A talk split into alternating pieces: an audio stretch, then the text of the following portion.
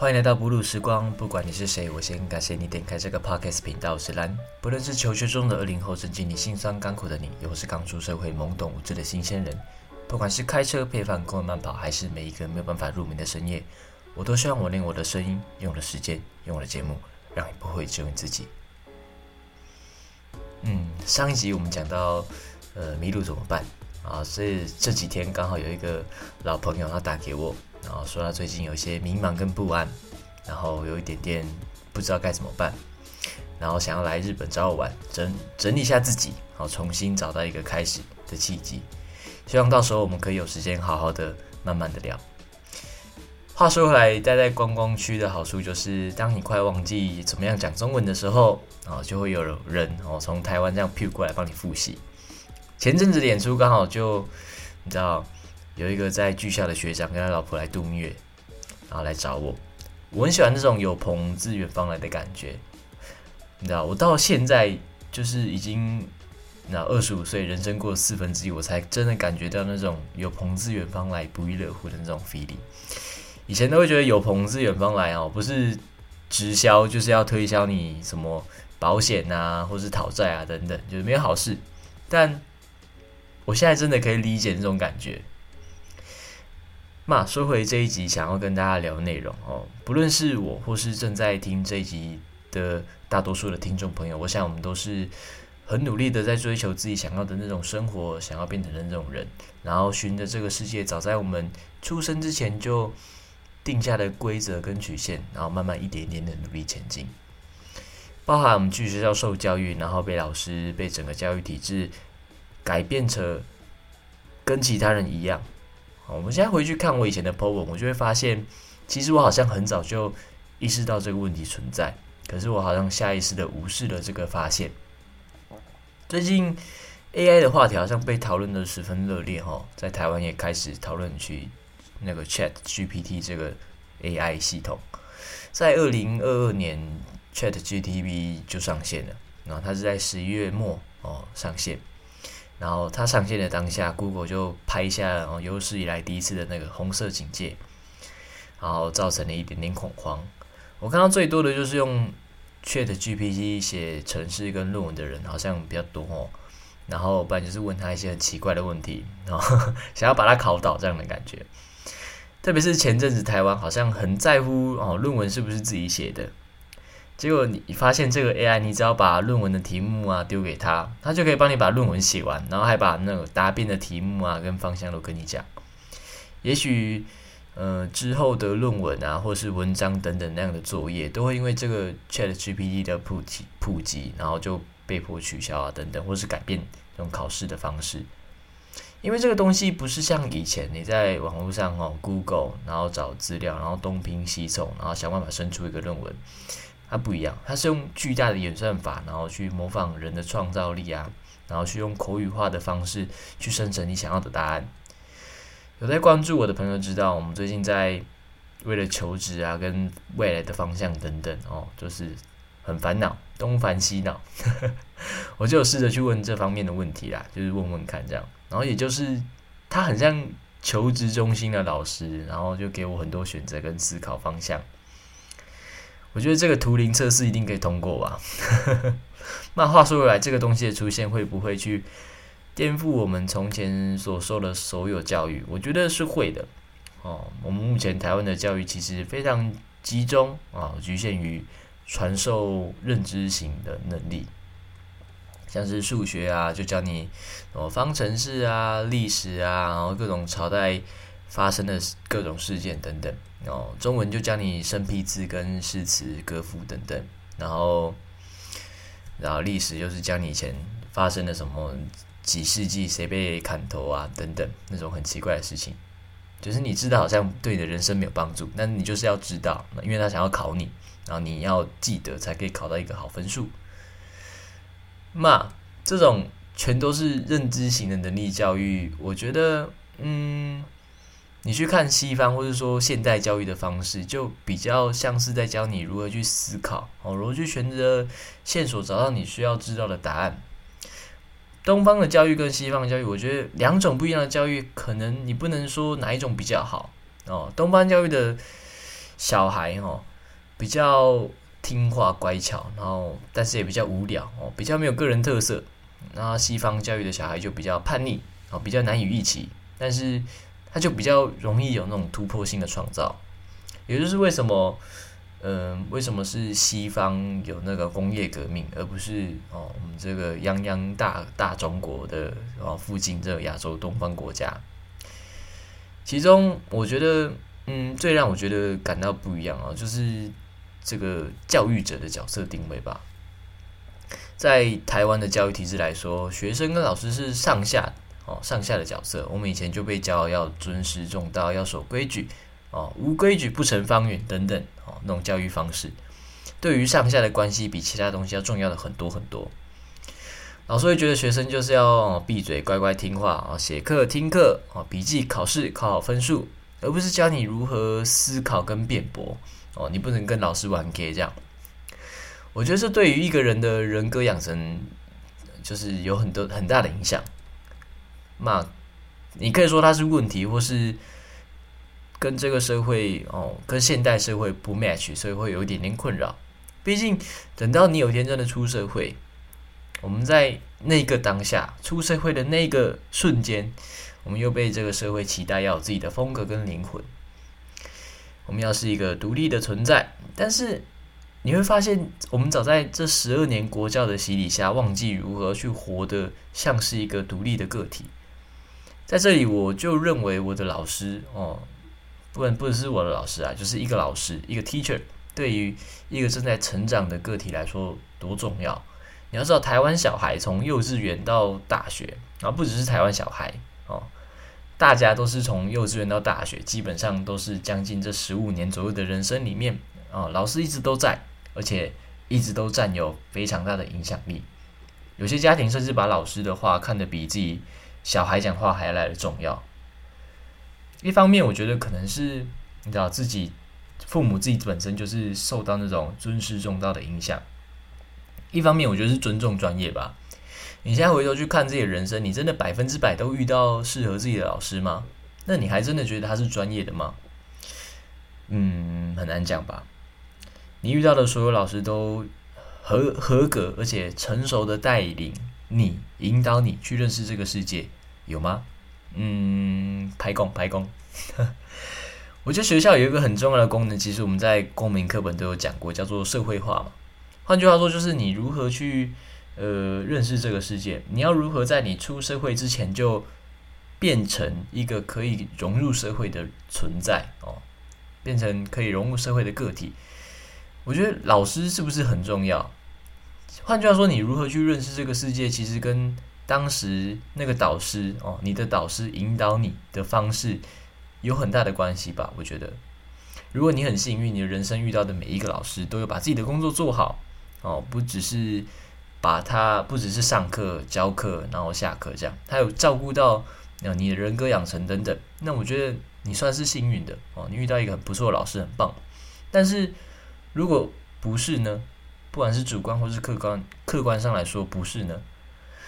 我这一集最想要拿出来讨论的，其实就是这一块哦，因为学校的体制内的教育，不管是本科或是什么国英宿舍制啊，那些前面说的认知型知识，还是对于这个社会的运转还有机制规则等等，好像都不是这么的了解哦。现在在听这集的观众朋友们，讲到这，你回头看看，你的老师们他们是时时刻刻符合时宜的吗？如果今天真的朝这个方向去思辨，我觉得那可以挖挖的很深了，可以讲很多集。而且最重要的是，最后我们会发现，其实好像身为一个平凡人哦，一个嘛，你不能说社会底层，你可以听到这个 podcast 应该不会真的很底层啊。但是就是我们都不会是高层的嘛，所以你会发现，你好像很难做出很多实质上哦有力量的改变。但是，我觉得也不能就这样，你知道，就这样哦，放弃啊，等等。我觉得也不是这样，我们可以健康，然后换一个角度去思考，我们要如何去面对这样的东西。想象你今天有小孩，或是你现在还是小孩，或是你今天已经有了小孩，你听完我刚刚说的那些话哦，然后你的小孩或是你自己可能今天被留校查看，然后又是你可能午休不睡觉啊等等，又被骂了，你会有什么想法？会不会跟你在听这集 p o c a s t 之前有不一样？嗯，我希望你会啦。如果你今天你自己就是小孩，你接下来可能剩下没有几年的学生生涯哦，你会怎么过？你是要继续？呃，无规矩不成方圆的，还是你会开始利用你最后的这几年学生生活去找到你自己的形状？要知道我很幸运，我一直都觉得自己很幸运，I'm lucky one。我回想一下我在台湾的学生生活，大多数的老师真的都还算 OK 哦，虽然有一些嘛，就是对比较你要说 old school 也好，你要说就是那种过时守旧的想法，嗯，他时不时就想要传递给我，想要塞给我。但那是不是又没办法？因为那就是他认为的对的事情，那就是他觉得他要把那那件事情传授给我，就是他的工作，他想把那件事情做好。你知道我的学校是剧校嘛？大家都知道，剧校好像更多老师是那样，因为我们学校就是一个比较传统的学校嘛。至少当时我在的时候，它还是一个很经典的学校，很传传统的学校，然后还在很努力的前进跟改变。但对，就传统到不行。早上五点半起床，然后集合点名，然后当学长要整理队伍，然后点名，然后敬礼，然后交给老师或是教官，就是那种很军事化的管理。在那样高强度的管理下，哦，不管是学生或是老师，都会自然而然的变成他想要设计的那样。我们前面有讲过那个路西法效应嘛，好像也就是这样。你会忘记如何思考，你会不知道要怎么样可以变得更好。你会觉得好像我守规矩不会被骂，然后嗯，都不会有人有麻烦哦，不会有人觉得好像惹麻烦，好像不会麻烦到别人，这样就好了。但，呃，是那是对的吗？说知道，说实话，我现在还不知道。我一直都觉得，嗯，对我只是运气不错，我天生丽质，虽然成绩不尽理想，但是。应付学校给的任务，然后把自己的身体练好，然后当个不是那么难处理的小孩等等，我觉得我都还算做的还 OK，然后一直到现在也都跟呃当时是教过的老师、没教过的老师，只要认识的，好像都处理的不错啊。重点是，呃，我觉得我一个很幸运的点就是我的同才哦，没有这么奇怪的人哦，至少到目前为止，每一个男生虽然不可能百分之百就像亲兄弟那样，但是。我们不会背后互相捅刀啊，不会互相搞一些有的没有的小动作啊，至少跟我不会哦。虽然毕业之后各奔东西，但是我相信只要我回去的话，偶尔还是可以聚聚、吃饭、聊天等等。然后更幸运的是，我遇到每一个老师，其实本性都不坏哦。带我的老师有些都还充满热情哈，努力想要解决学生的问题，然后努力想要让每一个人都可以尽力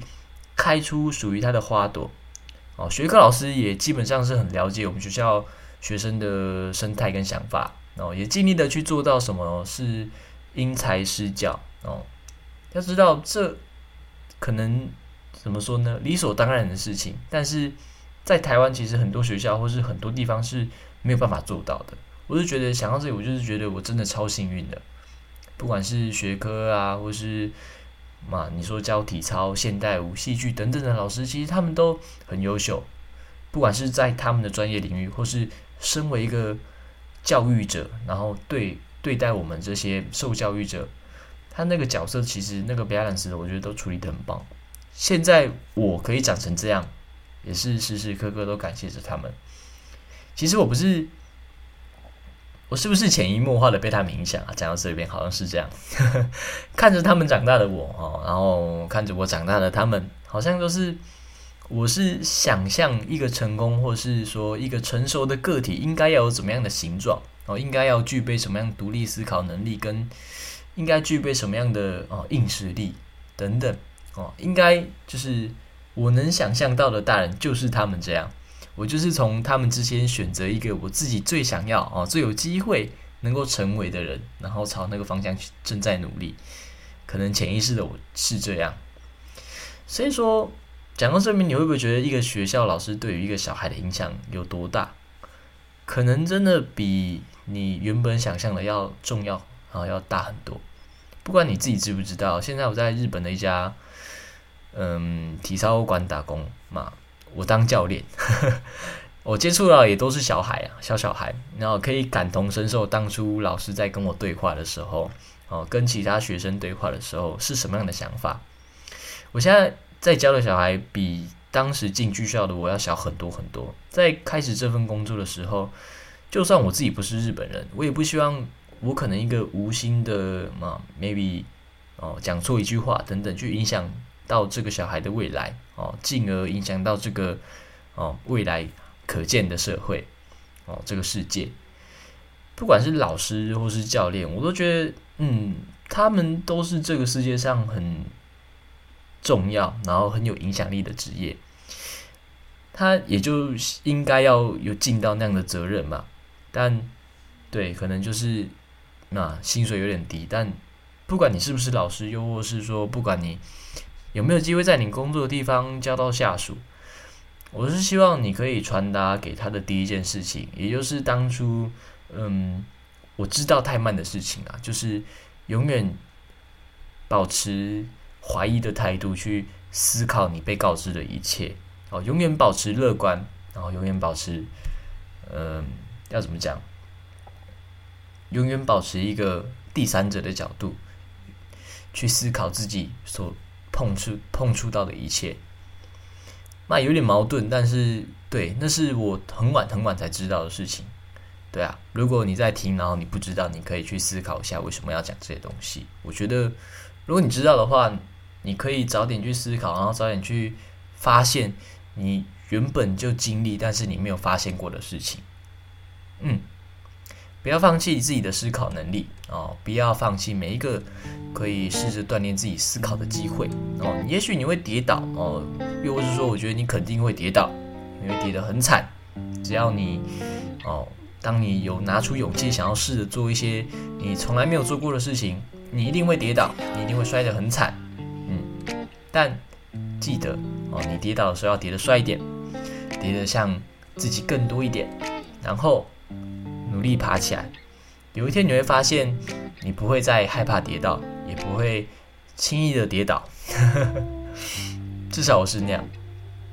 也就是因为我不断不断的跌倒，不断不断的在站着的时候、跑着的时候、哦翻滚的时候，找到无时无刻的平衡，所以才有今天的我自己。相信你也可以。下一集的不露时光，我们。可以继续聊聊教育的本质。这里是不露时光，我们下次见。我是蓝，拜拜。